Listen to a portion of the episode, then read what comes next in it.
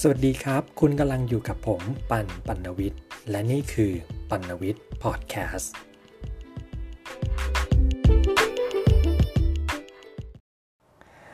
สวัสดีคุณผู้ฟังทุกท่านครับคุณขอต้อนรับสู่ปันวิทย์พอดแคสต์ครับ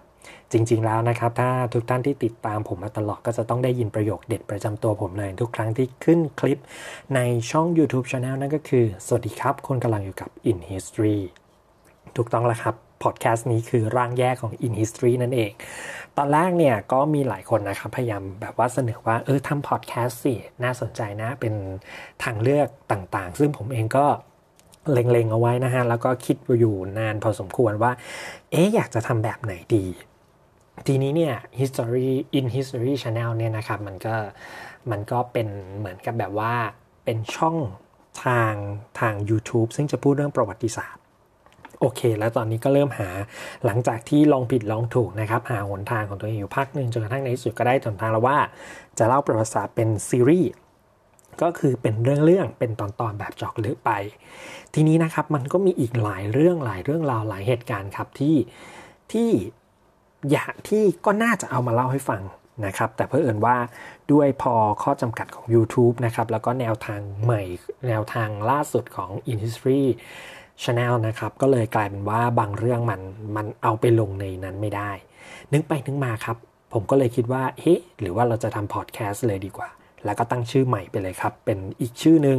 ซึ่งจริง ๆ แล้วมันก็ยังวนเวียนอยู่ในเรื่องของประวัติศาสตร์สังคม วัฒนธรรมบ้านเมืองอยู่อย่างนี้แหละครับ เพียงแต่ว่าก็จะเอามาเล่าแบบว่าเป็นเรื่องยาวๆเนาะเป็นเรื่องที่เป็นเรื่องเป็นเรื่องเรื่องไปนะครับ ไม่ใช่ในลักษณะของ ที่เรียกว่าเป็นซีรีส์เป็นตอนๆที่ยังคงอยู่ใน YouTube นะครับแล้วก็ที่สำคัญสำหรับแฟนๆ YouTube นะครับเร็วๆนี้อาจจะมีวล็อกเกิดขึ้นนะครับแต่ว่าก็ยังออยู่ในระหว่างการสรรหาสถานที่อยู่นะครับว่าจะไปที่ไหนดีแต่เอาเป็นว่ารอคอยติดตามก็แล้วกันสำหรับวันนี้ครับปนวิพอดแคสต์ตอนนี้ถือว่าอาจจะถือว่าเป็นตอนแรกเลยก็ได้นะครับ ผม ไปอ่านเจอบทความอยู่บทความหนึ่ง แล้วก็ได้มีโอกาสที่จะได้ศึกษาเรื่องราว เกี่ยวกับเรื่องนี้นะครับ แล้วก็เป็นเป็นหนึ่งในงานของผมด้วย ก็เลยคิดว่าเอามาเล่าให้ฟังดีกว่า ผมเชื่อว่าคุณผู้ฟังหลายท่านนะครับ ที่เปิดมาตอนนี้ก็ยังจะสงสัยว่า มรณะสักขีแห่งสองคอนคือใคร แต่สำหรับผู้ที่นับถือศาสนาคริสต์ในการโรมันคาทอลิก ผมเชื่อว่าทุกท่านรู้จักอย่างดีครับ บุญญาราศีทั้ง 7 แห่งสองคอนเป็นเหตุการณ์ทางประวัติศาสตร์ หน้าหนึ่ง ที่รัฐไทยพยายามที่จะลบทิ้ง เป็นหนึ่งในหลาย ๆ เหตุการณ์ครับ ที่มันน่าหดหู่ แล้วมันก็เป็นเรื่องที่ที่ไม่สมควรที่เรียกได้ว่าย้อนแย้งกับความรู้สึกของบ้านเรา ถ้าพูดถึงประเทศไทยนะครับ เราจะบอกว่าประเทศเราเป็นประเทศสันติใช่ไหมครับ เป็นประเทศที่เปิดรับเปิดกว้างที่ให้ทุกคนรวมอยู่ได้ เราพูดมักเสมอว่าประเทศไทยเป็นรัฐพหุชนชาติ ก็คือเป็นประเทศที่มีความหลากหลายทางชาติพันธุ์ ความเชื่อวัฒนธรรม และเราก็อยู่ร่วมกันอย่างสันติ แต่น่าแปลกใจไหมครับ เหตุการณ์มรณะสกีแห่งสองคอนเป็นหนึ่งในเหตุการณ์หลาย ๆ เหตุการณ์ที่พิสูจน์ว่าไอ้คำพูดที่ว่าทุกคนอยู่ร่วมในประเทศไทยร่วมกันอย่างสันติ มันไม่เคยมีอยู่จริง แล้วหลายครั้งหลายหนที่รัฐไทย รัฐราชการซึ่งหมายถึงอำนาจที่ส่วนกลางอำนาจรัฐอำนาจของรัฐที่มาจากกรุงเทพ มักจะแสดงพฤติกรรมที่ย้อนแย้งกับสิ่งที่ตัวเองพยายามกล่อมกล่าวประชาชนอยู่เสมอ เราพูดเสมอว่าประเทศเราเป็นพหุชนชาติครับ แต่นโยแนวนโยบายหรือค่านิยมของรัฐไทย คือการที่ทำคือทัศนคติและค่านิยมเดียวกันคือ ความเป็นไทยจะต้องเป็นไทยแบบส่วนกลางหรือไทยแบบกรุงเทพ อะไรก็ตามที่ผิดเพี้ยนไปจากค่านิยมของบรรดาผู้นำในเมืองหลวงครับล้วนเป็นเรื่องชายขอบ เป็นเรื่องเสมือนกับเป็นเรื่องของชนต่างด้าว เป็นเรื่องชายแดน และเป็นการเป็นสิ่งที่ไม่สามารถยอมรับได้ และไม่สามารถยอมรับได้ว่ามีความเป็นไทย วัฒนธรรมเหล่านี้จะถูกขนานนามวัฒนธรรมรูปผสมหรือวัฒนธรรมที่ถูกยืมครับไม่ใช่วัฒนธรรมไทย เพราะมันไม่ใช่วัฒนธรรมของส่วนราชการหรือส่วนกลางนั่นเองพฤติกรรมที่น่าชงนสนเทศเนี่ยนะครับเป็นพฤติกรรมที่ย้อนแย้งพาราดอกกันมาก ๆ เลยกับคำพูดที่ เหมือนกับเป็นการโปรโมทประเทศไทยว่าเป็นประเทศไทยแห่งความหลากหลาย แต่พฤติกรรมที่แสดงออกมานี้ มันกับแสดงเห็นได้เลยว่า รัฐไทยหรือรัฐส่วนกลางไม่ได้ยอมรับความหลากหลายอย่างแท้จริง สิ่งเหล่านี้ไม่ได้เกิดขึ้นในช่วงไม่กี่ปีนะครับ มันปฏิบัติกันมาเป็นร้อยร้อยปีแล้ว การที่อำนาจส่วนกลางเข้าไปปกครองทั่วทุกหัวระแหง และถือแนวนโยบายนี้ว่าทุกคนจะเป็นไทยได้เมื่อเป็นไทยตามอำนาจของส่วนกลาง ฉะนั้นครับมันเกิดขึ้นลักษณะนี้ค่านิยมนี้มันเกิดขึ้นจนเรารู้สึกว่ามันไม่ได้ผิดอะไร แล้วกลับไปสร้างความชอบธรรมให้กับการปฏิบัติในโครงสร้างผิดๆนี้ อย่างน่าตกใจ ซึ่งสิ่งที่ผมพูดต่อไปนี้นะครับ การที่คนส่วนกลางเราจะเห็นได้เลยนะครับ ว่าคนส่วนกลางเนี่ยมักจะไม่ยอมรับค่านิยมหรือผู้คนที่อยู่นอกขอบ อำนาจหรือขอบวัฒนธรรมของส่วนกลาง คนส่วนกลางโดยเฉพาะคนกรุงเทพมักจะยกตนขึ้นสูงกว่าคนกลุ่มอื่น ๆ ในประเทศเสมอ และมักดูถูกคนชายขอบ ชนกลุ่มน้อย กลุ่มชาติพันธุ์ไปจนถึงคนต่างจังหวัด ก็มักจะไม่ได้รับการยอมรับ และได้รับการปฏิบัติที่ไม่ดีนัก จากคนที่เรียกตัวเองว่าคนกรุงเทพ เพราะพวกเขามีค่านิยมที่เชื่อมั่นว่าตัวเองนั้นสูงส่งกว่าทุกชนชาติทุกกลุ่ม ในประเทศนี้ สิ่งนี้ไม่ใช่สิ่งที่พูดลอยๆนะครับ ลองคิดดีๆ มันเกิดขึ้นจริง และมันเป็นปรากฏการณ์จริงด้วย และสถานที่ที่เด่นชัดที่สุดที่เกิดเหตุการณ์นี้ก็คือภาคอีสานครับหรือภาคตะวันออกเฉียงเหนือ เรื่องเรื่องที่นำมาเล่าวันนี้นะครับ เรื่องมรณะสกีแห่งสองคอนจริงๆแล้วมันเกิดขึ้นจากเรื่องเมื่อต้นเดือนเมษายนนะครับ ปี 2565 ก็คือ เมษายนที่ผ่านมานี่เองนะครับ มันมีการจัดงานเสวนาที่เกี่ยวกับเรื่องของกบฏผีบุญ หรือว่ากบฏผู้มีบุญ ซึ่งจัดขึ้นในมหาวิทยาลัยนครพนมนะครับ ซึ่งจัดขึ้นในเวลาครบรอบ 121 ปี ของการปราบปรามกบฏผู้มีบุญที่บ้านสะพือโนนโพอำเภอตรการพืชผลจังหวัดอุบลราชธานี ซึ่งสถานที่ที่จัดงานนี้นะครับ มันก็คือสถานที่ที่ทหารจากกรุงเทพทำการกวาดล้างกบฏผู้มีบุญ และทำการสังหารชาวบ้าน ซึ่งก็เป็นคนอีสานเป็นชาวบ้านธรรมดาเลยครับ เสียชีวิตไปกว่า 300 คน เรียกว่านี่คือทุ่งสังหารแห่งประเทศไทยโดยแท้จริง แต่ตลกนะครับพอเราไปค้นคว้าในแบบเรียนกบฏผู้มีบุญถูกเขียนหรือถูกศาสตร์โคลนให้กลายเป็นคนชั่วร้าย คนที่ไม่ยอมรับอำนาจในช่วงของการปฏิรูปแผ่นดินในสมัยรัชกาลที่ 5 แล้วยิ่งว่าขันไปหนานั้นนี่ครับว่าเรื่องราวของกบฏผู้มีบุญถูกเขียนขึ้นมาโดยส่วนกลาง และทำให้การล้อมสังหารประชาชน นับสามกว่า 300 ชีวิตเป็นเรื่องชอบธรรม เพียงแค่พวกเขาไม่อาจยอมรับการปฏิบัติที่ส่วนกลางทำกับพวกเขาได้กบฏผีบุญนะครับหรือกบฏผู้มีบุญเนี่ยเป็นหนึ่งในความทรงจำมันบิดเบี้ยวของสังคมไทย แล้วมันก็ถูกทำให้เกิดความเข้าใจผิดเกี่ยวกับคนอีสานมาโดยตลอด ยิ่งกว่านั้นนะครับกบฏผู้มีบุญคือตัวแทนของใช้การการตัวแทนของการใช้อำนาจรัฐกดขี่ข่มเหงคนท้องถิ่น ความไม่ยุติธรรมที่กลายเป็นเรื่องที่ถูกต้อง และความบิดเบี้ยวที่น่าตกใจ และมันก็น่าสังเวชใจไปพร้อม ๆ กันที่มันเกิดขึ้นในประเทศนี้ เรื่องราวของการถูกกดขี่ข่มเหงจากรัฐไทย ซึ่งในความหมายนี้ก็คือส่วนกลางนะครับ ของพี่น้องชุมชนริมแม่น้ำของหรือชาวภาคตะวันออกเฉียงเหนือเนี่ยซึ่งมันก็จะเต็มไปด้วยคราบน้ำตารอยเลือดแล้วก็ความสูญเสียเนี่ยนะครับ ซึ่งในช่วงเวลานับตั้งแต่ในประวัติศาสตร์ที่ผ่านมาไม่เคยมีใครมายอมรับหรือเรียกได้เลยว่าไม่ไม่มีใครรู้สึกรัฐส่วนการราชการเนี่ยไม่เคยยอมรับผิด ไม่เคยแสดงความรับผิดชอบ และไม่รู้สำนึกผิดกับสิ่งที่ทำไปนั้น และหนึ่งในเรื่องราวที่น่าสนใจ และมันกำลังถูกลบเลือนไปโดยรัฐส่วนกลางเช่นกันนั่นก็คือเรื่องของมรณะสักขีแห่งสองคอนครับ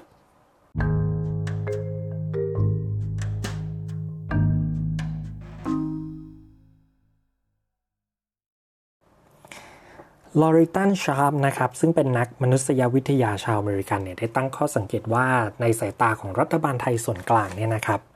ภาคอีสานเป็นดินแดนแห่งความยุ่งยาก เพราะว่าเป็นบริเวณที่เป็นบริเวณของความลำบาก ในที่นี้ก็คือความลำบากแรงแค้นนั่นเอง แล้วก็เป็นยังเป็นแหล่งของการขัดขืนท้าทายอำนาจรัฐ ด้วยเหตุนนี้ครับรัฐไทยก็เลยใช้ทุกวิถีทางที่จะเข้าควบคุมและรักษากฎระเบียบต่างๆ ในดินแดนนี้ แล้วก็เพื่อที่จะผนวกเข้าเป็นอันหนึ่งอันเดียวกับโครงสร้างทางสังคม และระบบอารมณ์ความรู้สึกแห่งชาติ นั่นก็คือ วัฒนธรรมส่วนกลางที่กรุงเทพนั่นเองข้อสังเกตของชาร์ปเนี่ยนะครับเป็นส่วนหนึ่งของคำนำเสนอในรายงานวิจัยของชาวคลาย ซึ่งเป็นนักมนุษยวิทยาชาวอเมริกันผู้เชี่ยวชาญเรื่องสังคมไทย และคาบสมุทรเอเชียตะวันออกเฉียงใต้ ซึ่งงานกล่าวได้ว่าเป็นทั้งงานวิจัยบุกเบิกนะครับแล้วก็งานระดับคลาสสิกเกี่ยวกับสังคมอีสาน และประวัติศาสตร์การเมืองของภาคอีสาน โดยใช้มุมมองทางมนุษยวิทยานะครับในการวิเคราะห์และตีความ นอกจากงานเขียนชิ้นนี้นะครับคายยังได้เขียนงานเขียนอีกจำนวนมากมายเลยครับ ทั้งบทความและหนังสือ ที่ให้คำอธิบายเกี่ยวกับคนอีสาน แล้วก็ชีวิตของวิถีชีวิตของกลุ่มคนกลุ่มนี้ไว้อย่างน่าสนใจ แล้วหนังสือของคายเนี่ยแหละครับ ก็ช่วยให้เราเข้าใจว่าพัฒนาการของคนอีสานเนี่ยไม่ว่าจะอยู่ใดที่ใดก็ตามนะครับ ไม่ว่าจะเป็นในภาคอีสานเองในภูมิภาคอื่น ๆ หรือในกรุงเทพมหานคร หรือแม้แต่ในต่างประเทศ ล้วนเกี่ยวข้องกับการเปลี่ยนแปลงทางเศรษฐกิจและการเมือง ทั้งในระดับท้องถิ่น ระดับชาติ แล้วก็ระดับโลกด้วย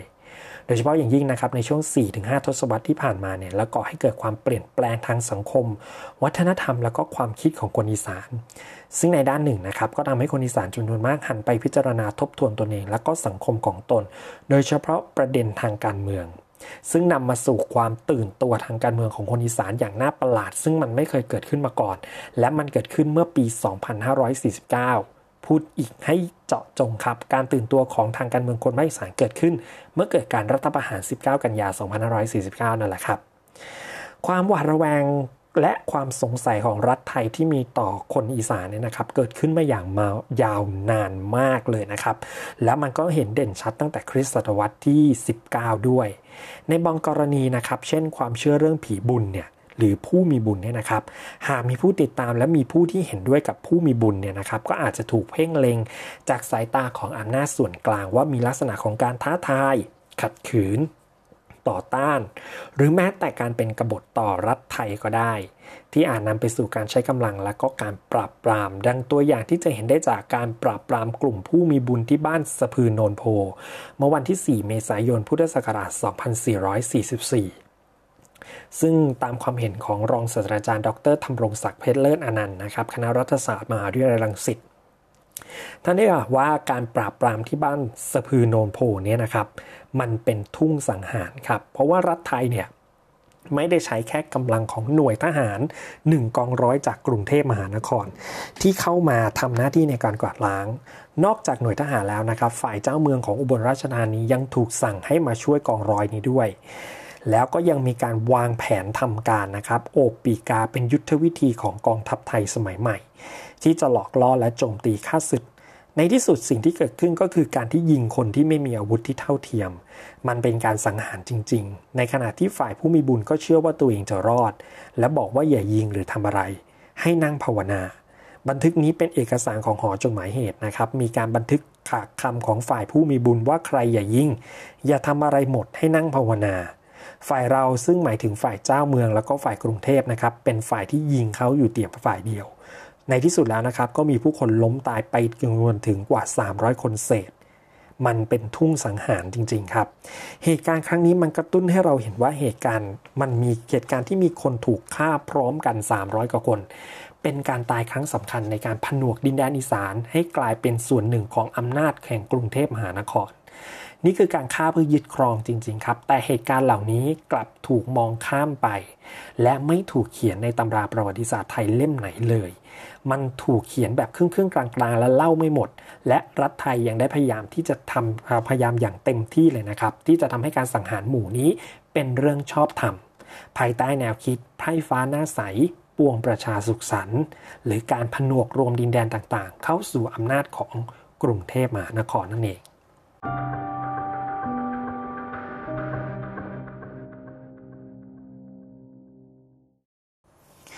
ทว่าอำนาจส่วนกลางหรือรัฐไทยนะครับไม่ได้มีปัญหาต่อเรื่องผู้มีบุญเท่านั้น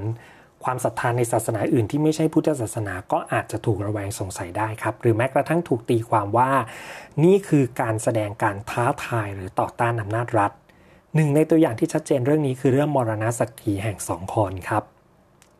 เมื่อคริสตศาสนิกชนของศาสนาคริสต์นิกายโรมันคาทอลิก ซึ่งเป็นคนไทยจำนวน 7 คน ถูกเจ้าหน้าที่ตำรวจ ยิงเสียชีวิตที่บ้านสองคอนจังหวัดมุกดาหาร เนื่องจากพวกเขาไม่ยอมที่จะยกเลิกที่ไม่ยอมที่จะเลิกนับถือศาสนาคริสต์หลังจากนั้นครับผู้ตาย 7 คนได้รับยกย่องจากพระศาสนาจากโรมันคาทอลิกว่าเป็นมรณสักขีก่อนจะมีมติแต่งตั้งให้เป็นบุญญาราศีทั้ง 7 นั่นเอง นรงฤทธิ์สุมาลีนะครับจากคณะสังคมศาสตร์ มหาวิทยาลัยนครพนม ได้ให้คำอธิบายของการเกิดขึ้นของชุมชนชาวคริสต์ที่บ้านสองคอนเอาไว้นะครับว่าสำหรับในกรณีของบ้านสองคอนเนี่ยนะครับ ซึ่งตั้งอยู่ริมฝั่งแม่น้ำโขง โดยตั้งอยู่ระหว่างเมืองมุกดาหารและนครพนม ตามประวัติศาสตร์การก่อตั้งชุมชนนะครับ ได้มีบันทึกไว้ว่าราวปี พศ 2425 ได้มีขุนอินนะครับ หรือขุนไทยจากบ้านน้ำก่ำ ซึ่งปัจจุบันอยู่ในอำเภอธาตุพนมนะครับได้นำครอบครัวและทาสราว 30 คนมาตั้งถิ่นฐาน ที่บริเวณบ้านสองคอนในปัจจุบัน คันอยู่มาระยะหนึ่งนะครับ ได้มีผู้คนล้มเจ็บป่วย แล้วก็เล่าลือกันว่าเป็นเพราะพูดผีเจ้าที่เจ้าทางไม่พอใจแม้ว่าจะมีการทำพิธีบวงสรวงเส้นไหว้นะครับ แล้วทุกภัยก็ยังไม่ได้หมดได้ไม่ได้ที่เราเบาบางลง จนเกิดความท้อแท้สิ้นหวัง แล้วก็คิดที่จะอพยพกันไปอยู่ที่อื่น หากเวลานั้นนะครับมีคำเสียงคำล่ำลือจากบ้านคำเกิบนะครับบ้านหนองบ้านหนองแสงเมืองนครพนมว่า ที่นั่นเนี่ยมีบาทหลวงฝรั่งเศสคนหนึ่งชื่อซาเวียเกโกซึ่งเป็นคนที่ไม่กลัวผีนะครับแล้วก็ยังสามารถปราบแล้วก็ขับไล่ผีได้ด้วย จึงได้ไปเชิญบาทหลวงนะครับแล้วก็ให้เดินทางมาบ้านสองคอนในปีพศ 2430 บาทหลวงได้สร้างศรัทธาด้วยการรักษาคนป่วยจนหายป่วยด้วยยาสมัยใหม่ และแนะนำให้ใช้ชีวิตที่สูถูกสุขอนามัย รวมทั้งมีการสั่งสอนศาสนาให้ยึดมั่นในพระเจ้าแล้วก็เลิกกลัวผี จนทำให้สามารถก่อตั้งชุมชนชาวคาทอลิกขึ้นมาได้ทว่าเรื่องการเจ็บป่วยนะครับและความเชื่อเรื่องผีสางก็กลายเป็นปัญหาทางการเมืองครับ เพราะว่ารัฐบาลไทยในสมัยนั้นเกิดความหวาดระแวงนะครับ ตามมาด้วยการสร้างความเกลียดชัง เพราะในระหว่างนั้นเนี่ยมันเกิดเหตุการณ์ข้อพิพาทอินโดจีนขึ้นนะครับวัฒกรรมเรื่องเสียบ้านเสียเมือง หรือเหตุการณ์เสียดินแดนรอสอร้อยสิบสองนะครับถูกเกิดผุดขึ้นและสั่งสอนครับเพื่อที่จะฟื้นฟูเกียรติยศของชาติไทย รวมถึงการรักษาสถานภาพของรัฐบาลไปจนถึงอำนาจของผู้นำรัฐบาลอุดมการชาตินิยมเบ่งบานขึ้นครับ โดยใช้ความเกลียดชัง และความเกลียดชังนี้มุ่งไปที่ฝรั่งเศส ในฐานะจักรวรรดินิยมผู้รุกราน และแน่นอนครับ ศาสนาคริสต์นิกายโรมันคาทอลิกกลายเป็นตัวแทนที่ชัดเจนที่สุดของความเป็นอย่างอื่น ที่ไม่ใช่คนไทย และไม่ใช่ความเป็นไทย ศาสนาคริสต์นิกายคาทอลิกเป็นศาสนาของฝรั่งเศส ซึ่งเป็นศัตรูของชาติไทย และจำเป็นเป็นอย่างยิ่งที่จะต้องกำจัดออกไปจากดินแดนของคนไทย ที่มีศาสนาพุทธ เป็นศาสนาประจำชาติ ความเกลียดชังฝรั่งเศสนะครับและศาสนาคริสต์ส่งผลให้คนท้องถิ่น และผู้ที่เป็นคริสตศาสนิกชนที่อาศัยอยู่ตามชุมชนต่างๆ ริมลำน้ำโขงกลายเป็นเหยื่อในการใช้ความรุนแรงทางการเมือง โดยเฉพาะที่จังหวัดนครพนมซึ่งเวลานั้นนะครับได้รับการควบคุมอย่างใกล้ชิดจากรัฐ มีการปฏิบัติต่อบรรดาคริสตังทั้งการขับไล่ให้ออกนอกประเทศ การจับกลุ่มคุมขัง สั่งห้ามประกอบพิธีกรรมทางศาสนา หรือบังคับให้เปลี่ยนศาสนา ที่นครพนมนะครับมีวัดคริสต์ถูกทำลายและเผาเสียหายถึง 7 แห่ง ดังเช่นวัดคำเตยในเขตเมืองนครพนมนะครับก็ถูกวางเพลิงในเดือนมิถุนายนปี 2485 และเช่นเดียวกับโบสถ์บ้านคำเกิดนะครับที่ถูกลอบเผาโดยข้าราชการในท้องถิ่น แต่ว่าชาวบ้านเนี่ยดับไฟได้ทันนะครับ นอกจากนี้ในส่วนของชุมชนนะครับซึ่งมีชายแดนติดกับอินโดจีนฝรั่งเศส ซึ่งก็คือประเทศลาวกัมพูชาแล้วก็เวียดนาม ซึ่งในสมัยที่เกิดเหตุการณ์นี้นะครับ ทั้ง 3 ประเทศนี้ยังคงเป็นอาณานิคมของฝรั่งเศสอยู่เนี่ยนะครับ รัฐไทยเนี่ยนะครับได้ส่งเจ้าหน้าที่ตำรวจมีอาวุธครบ มือเลยเนี่ยนะครับ มาประจำชุมชนละ 6 คนเพื่อเมื่อมาประจำชุมชนละ 6 คนนะครับ เพื่อสอดส่องควบคุม เช่นเดียวกับที่บ้านสองคอนครับ ซึ่งหลังจากมีคำสั่งให้คนฝรั่งเศส ซึ่งพำนักอยู่ในต่างจังหวัดต้องเดินทางออกนอกประเทศไปใน 48 ชั่วโมง ส่งผลให้เจ้าอาวาสวัดที่สองคอนนะครับ นั่นก็คือบาทหลวงเปาโลฟิเก้จำเป็นที่จะต้องเดินทางอพยพข้ามแม่น้ำโขงกลับไปที่บ้านแก่งกระเบา ซึ่งอยู่ในฝั่งลาว ทำให้วัดนี้ครับเหลือครูสอนหนังสือเพียงคนเดียวก็คือฟิลิปสีฟองอ่อนพิทักษ์แล้วก็ซิสเตอร์อีก 2 คนนั่นก็คือซิสเตอร์อักแนสพิลาทิพย์สุข แล้วก็ซิสเตอร์ลูซีอาลูซีอาคำบางสีคำฟอง และนอกจากนั้นนะครับก็มีแม่ครัวที่ชื่อพุทธาว่องไวรวมถึงเด็กผู้หญิงอีก 3 คนที่อาศัยอยู่กับซิสเตอร์ ซึ่งก็คือหลานของพุทธาเนี่ยแหละครับ พอใช้นามสกุลว่องไวหมดเลย และหนึ่งใน 3 คนนี้ยังเป็นเด็กหญิงอยู่เลยนะครับ ตำรวจชุดคุ้มครองหมู่บ้าน 6 คนนี่แหละครับที่มาอยู่ในชุมชนเขาเรียกตำรวจชุดคุ้มครองเนี่ยนะครับ ในชุดที่อยู่กับหมู่บ้านสองคอนเนี่ยผู้นำหน่วยชื่อว่าลือเมืองโคตรเนี่ยนะครับ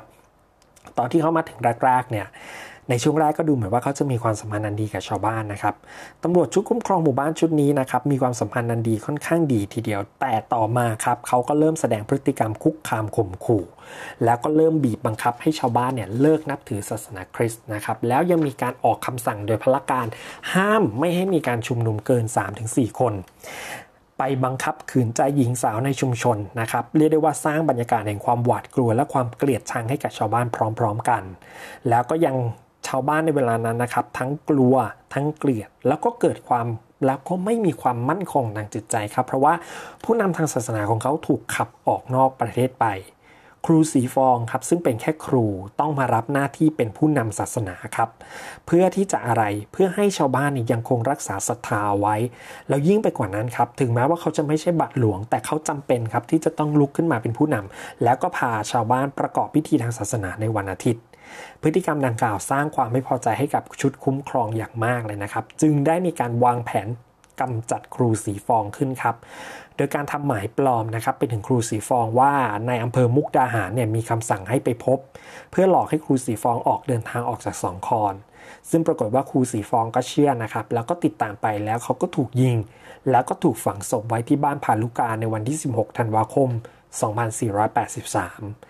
หลังจากการตายของครูสีฟองครับ แม้ว่าชาวบ้านจะหวาดกลัว แต่ก็ยังไม่ยอมละทิ้งความเชื่อได้ง่าย ๆ เพราะว่ายังมีซิสเตอร์อีกสองคนที่เป็นแกนหลักให้ชาวบ้านยึดถือ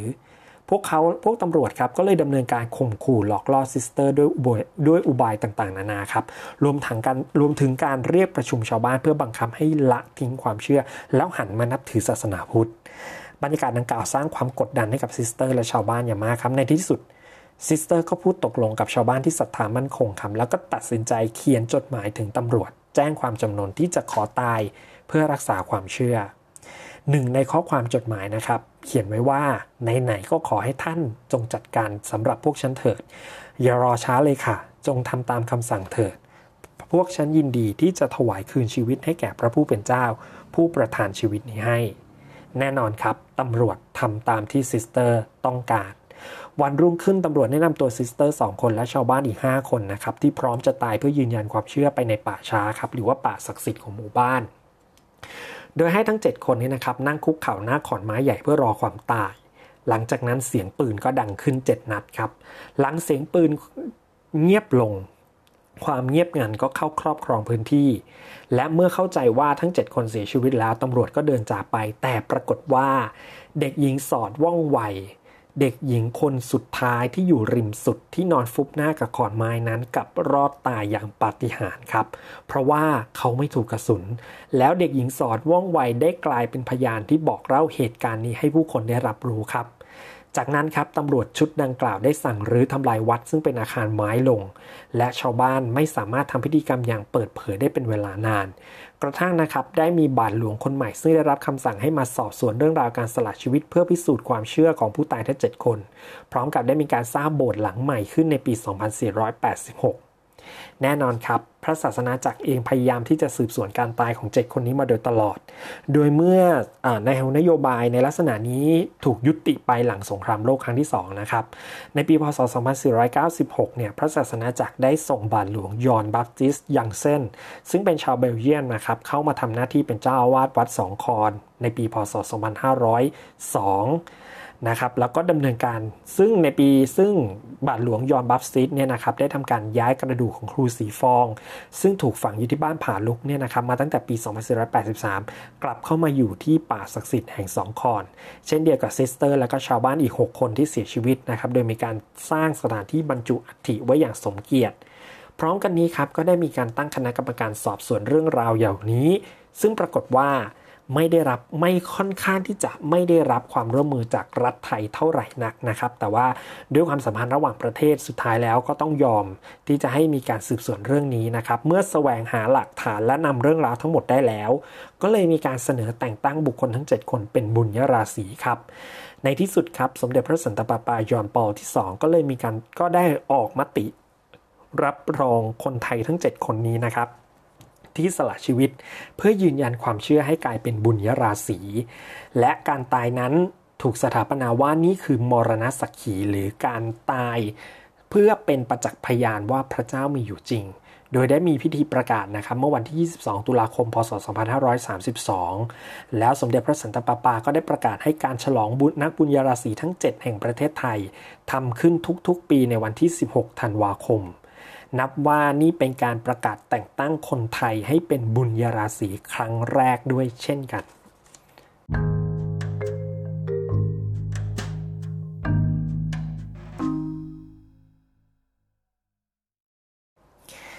คายนะครับผู้เชี่ยวชาญด้านสังคมไทยเนี่ยได้เคยแสดงความเห็นไว้ว่า ศาสนาคริสต์เนี่ยนะครับสำหรับประเทศไทยแล้วมักจะถูกมองว่าเป็นศาสนาต่างชาติที่เข้ามาแข่งขันกับศาสนาพุทธที่อยู่ภายใต้การสนับสนุนของรัฐไทย แต่เขาก็ระบุถึงความล้มเหลวของศาสนาคริสต์ในการชักชวนคนไทยส่วนใหญ่ให้เปลี่ยนไปนับถือศาสนานี้ความเห็นของคายอาจจะถูกต้องครับ แต่สิ่งที่เห็นได้ชัดเจนก็คือในสายตาของรัฐไทยแล้วศาสนาคริสต์เป็นคู่แข่งที่น่ากลัว เนื่องจากความสามารถในการดึงดูดผู้คนในประเทศไทยให้เข้ารีดอยู่เสมอ โดยเฉพาะอย่างยิ่งบรรดาคนที่อยู่ห่างไกลจากเมืองหลวง ทั้งคนตามชายแดนแล้วก็คนชายขอบ ดังเห็นได้จากกรณีชาวบ้านบ้านคำเกิบนะครับหรือว่าบ้านหนองแสง แล้วก็ชุมชนอีกหลายชุมชนในภาคอีสานแถบจังหวัดนครพนมนะครับที่เลื่อมใสศรัทธาในคริสตศาสนา เพราะว่าบาทหลวงซาเวียเกอร์โกนะครับสามารถปราบแล้วก็ขับไล่ผีออกไปจากชุมพล และยิ่งไปกว่านั้นยังสามารถรักษาคนป่วยจนหายด้วยยาสมัยใหม่ และแนะนำการใช้ชีวิตที่ถูกสุขอนามัยความรู้ทางการแพทย์สมัยใหม่ ซึ่งก็รวมถึงความรู้ด้านสาธารณสุข แล้วก็สุขอนามัยนะครับ เป็นหนึ่งในความรู้ที่ บรรดาบาทหลวงนะครับมิชชันนารีหรือที่คนไทยมักจะเรียกว่าหมอสอนศาสนานะครับซึ่งเป็นคำเรียกของอนันต์การจนพันธ์นักมนุษยวิทยาชาวไทยผู้โด่งดังที่ใช้เรียกบรรดามิชชันนารีที่เข้ามาในเมืองไทย ที่เข้ามาเผยแพร่ศาสนาในดินแดนต่างๆ ของประเทศไทยนะครับ แล้วก็เป็นความรู้ที่ชาวบ้านท้องถิ่นที่ห่างไกลมีความต้องการอย่างยิ่งครับ เพราะว่าการรักษาโรคได้เนี่ยเป็นสิ่งที่ พูดง่ายๆครับ ระบบสาธารณสุขและการแพทย์ไทยเป็นสิ่งที่ชาวบ้านที่อยู่ห่างไกลเข้าไม่ถึง แต่การที่บรรดามิชชันนารีและองค์กรคริสตศาสนาเข้าไปถึงได้ และนำสิ่งเหล่านี้ไปให้ มันก็คือไปตอบสนองความต้องการของชุมชนโดยพอดี จนทำให้ว่าในยุคหนึ่งนะครับพวกบรรดามิชชันนารีหรือบาทหลวงเนี่ยในภาคเหนือนะครับจะถูกเรียกว่าพ่อเลี้ยง แต่ถ้าว่าความรู้ของพระสงฆ์ในพุทธศาสนาส่วนใหญ่ไม่มีเรื่องนี้ครับ พระสงฆ์ส่วนใหญ่ไม่สามารถรักษาโรคให้ชาวบ้านได้ด้วยความรู้ทางการแพทย์สมัยใหม่ และความรู้ทางการแพทย์ของพระสงฆ์ในพุทธศาสนาส่วนใหญ่ ก็เป็นความรู้ดั้งเดิม ซึ่งหลายเรื่องพิสูจน์แล้วว่าไม่สามารถรักษาโรคได้จริงความยากจนเองก็เป็นอีกเงื่อนไขสำคัญครับ ที่ผลักดันให้ชาวบ้านหันไปนับถือศาสนาคริสต์ กรณีตัวอย่างนะครับนั่นก็คืออย่างเช่น กรณีที่ดรโสรัตปวิน วงวุฒิผู้เชี่ยวชาญด้านการส่งเสริมการเกษตรของมหาวิทยาลัยนครพนมนะครับ ซึ่งได้ท่านได้บอกเล่าเรื่องนี้ให้ฟังว่า ผมรู้จักอยู่ครอบครัวหนึ่งครับ บ้านเกิดอยู่ที่เวียงคุกหนองคาย ครอบครัวนี้เป็นครอบครัวชาวนาฐานะยากจน พ่อแม่ตายตั้งแต่เด็ก อยู่กันพี่น้องสี่คน ผู้ชายสามคนส่วนคนโตเป็นผู้หญิง ทุกคนเข้ารีดหมดตอนเด็ก ด้วยเหตุผลคือมีบาทหลวงมาชวนว่าถ้าเข้ารีดจะได้เรียนหนังสือและมีกิน พี่น้องผู้ชาย3คนตัดสินใจเข้ารีดและโบสถ์ที่หนองคายก็ส่งไปเรียน ซึ่งก็คือส่งไปเรียนที่โรงเรียนอัสสัมชัญศรีราชานะครับ ส่วนพี่คนโตเนี่ยอยู่ที่หนองคาย เฝ้าบ้านแล้วก็ทำงานให้กับโบสถ์ ซึ่งอาจารย์โสรัตเนี่ยนะครับเคยพูดคุยกับทุกคนแล้วทุกคนยืนยันว่าถ้าไม่ตัดสินใจที่จะเข้ารีดเปลี่ยนศาสนา ป่านนี้พวกเขาก็ยังไม่แน่ใจว่าอนาคตจะเป็นอย่างไรสองใน 3 คนนี้นะครับปัจจุบันทางออกอาชีพเป็นนายหน้าพาคนไทยไปทำงานที่ประเทศฟินแลนด์ด้วย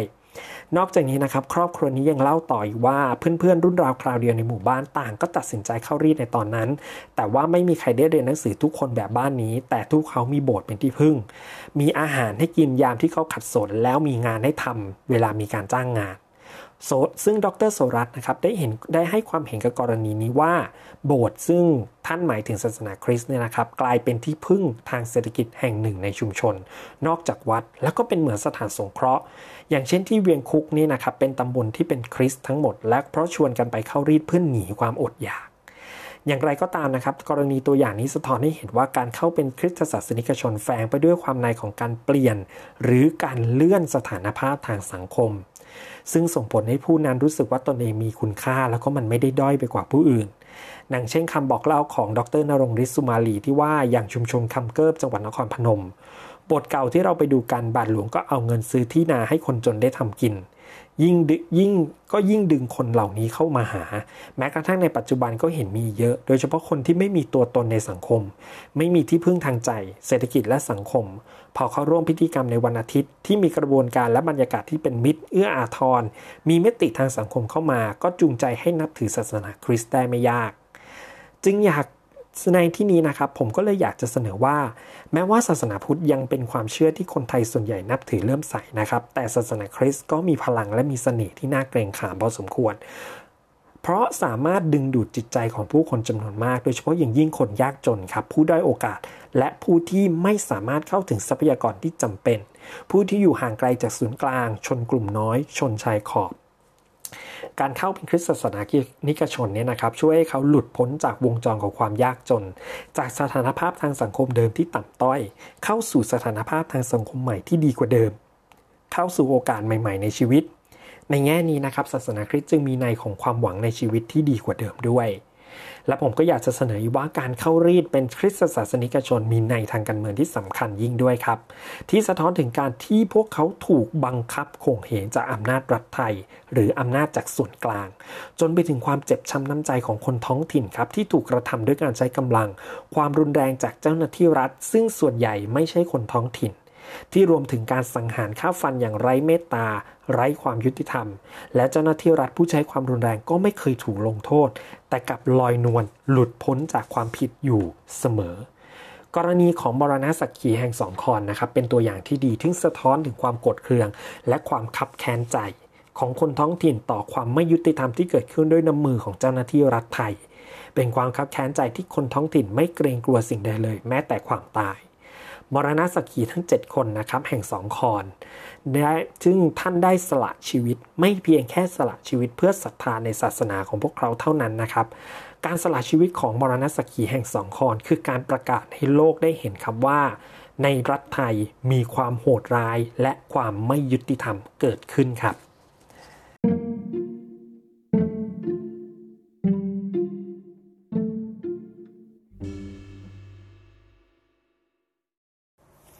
เอาละครับ หลังจากเล่ามาในช่วงระยะเวลาหนึ่งผมก็คิดว่าเรื่องของมรณะสักขีแห่งสองคอนก็น่าจะขอสิ้นสุดแต่เพียงเท่านี้นะครับ ผมว่า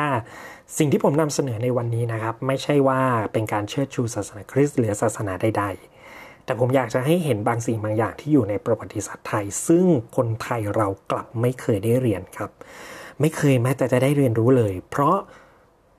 เราอยู่ภายใต้กรอบของวัฒนธรรมที่บางอย่าง ซึ่งกดทับเราอยู่ทำให้เราไม่สามารถที่จะเกิดอินเทลเจนต์หรือแสงสว่างทางปัญญาขึ้นมาได้ อันนี้พูดไปนะครับ หลายท่านก็จะบอกว่า โอ้ใช่สิเพราะแกเป็นพวกต่อต้านพวกนี้อยู่แล้ว อันนี้ก็แล้วแต่สุดคนจะคิดครับ ผมไม่รู้จะไปอธิบายอะไรท่านยังไงดี แต่เหตุการณ์มรณะสกีแห่งสองคนเป็นหนึ่งในเหตุการณ์ในประวัติศาสตร์ที่ถูกปกปิด ถูกละเลยกลายเป็นอาชญากรรมที่ถูกลืมครับ มันเกิดจากความหวาดระแวงและอำนาจกดทับของรัฐไทย เพียงแค่พวกเขาไม่ได้นับถือศาสนาพุทธ และกระทำการแล้วมีวิถีชีวิต หรือวัฒนธรรมไม่เป็นไปตามแนวปฏิบัติของรัฐ ซึ่งก็คือแนวปฏิบัติจากส่วนกลางจากเมืองหลวง ทางด้านที่ความจริงครับ โลกใบนี้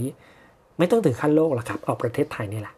ประเทศไทยนี้มันมีความหลากหลายครับแม้แต่ในตัวกรุงเทพมหานครเองมันยังมีชาติพันธุ์มากมาย นับไม่ถ้วนเลยครับแต่แปลกมากที่ว่าประเทศไทยบอกว่าเราอยู่เรามีความแตกต่างแต่เราอยู่ร่วมกันได้ แต่รัฐไทยคนไทยถูกสั่งสอนไม่ให้ยอมรับความแตกต่างโดยปริยาย ลองทบทวนดีๆนะฮะเหตุการณ์มรณะสกีแห่งสองคอนอาจจะบอกอะไรเราหลายๆอย่าง และที่สำคัญที่สุดครับ มันบอกว่าในประเทศนี้ ความไม่ยุติธรรม และความเหลื่อมล้ำ ความโหดร้ายมันมีอยู่จริง แล้วมันเป็นหน้าที่ของเราหรือเปล่า ที่จะทำให้มันถูกขี้คลาย ถูกกระจัดออกไปแล้วมันจะไม่เกิดเหตุการณ์ อย่างเช่นมรณะสกีทั้งเจ็ดท่านอีก ฝากไว้ให้ได้คิดนะครับเอาละฮะก็ขอบคุณสำหรับการติดตามชมนะครับ อย่าลืมติดตามชมสื่อของเรานะครับ ตอนนี้มันมี 2 ทางละ 1 คือ In History Channel ใน YouTube และนี่ครับปนวิทย์พอดแคสต์พอดแคสต์ใหม่ที่จะเอาเรื่องราวต่างๆ มาเล่าให้ฟังทั้งเรื่องไทยและต่างประเทศ ซึ่งไม่ใช่ซีรีส์ที่เป็นประวัติศาสตร์เป็นเรื่องๆนะฮะ ก็เราจะมาบอกเล่าในนี้เรื่อยๆละกัน และก็จะมีสื่อต่างๆ ที่จะเอามาเพิ่มเติมให้ทุกท่านสนุกและได้รับความรู้ไปพร้อมๆกัน ฝากติดตามด้วยนะครับสำหรับวันนี้ลาไปก่อน สวัสดีครับ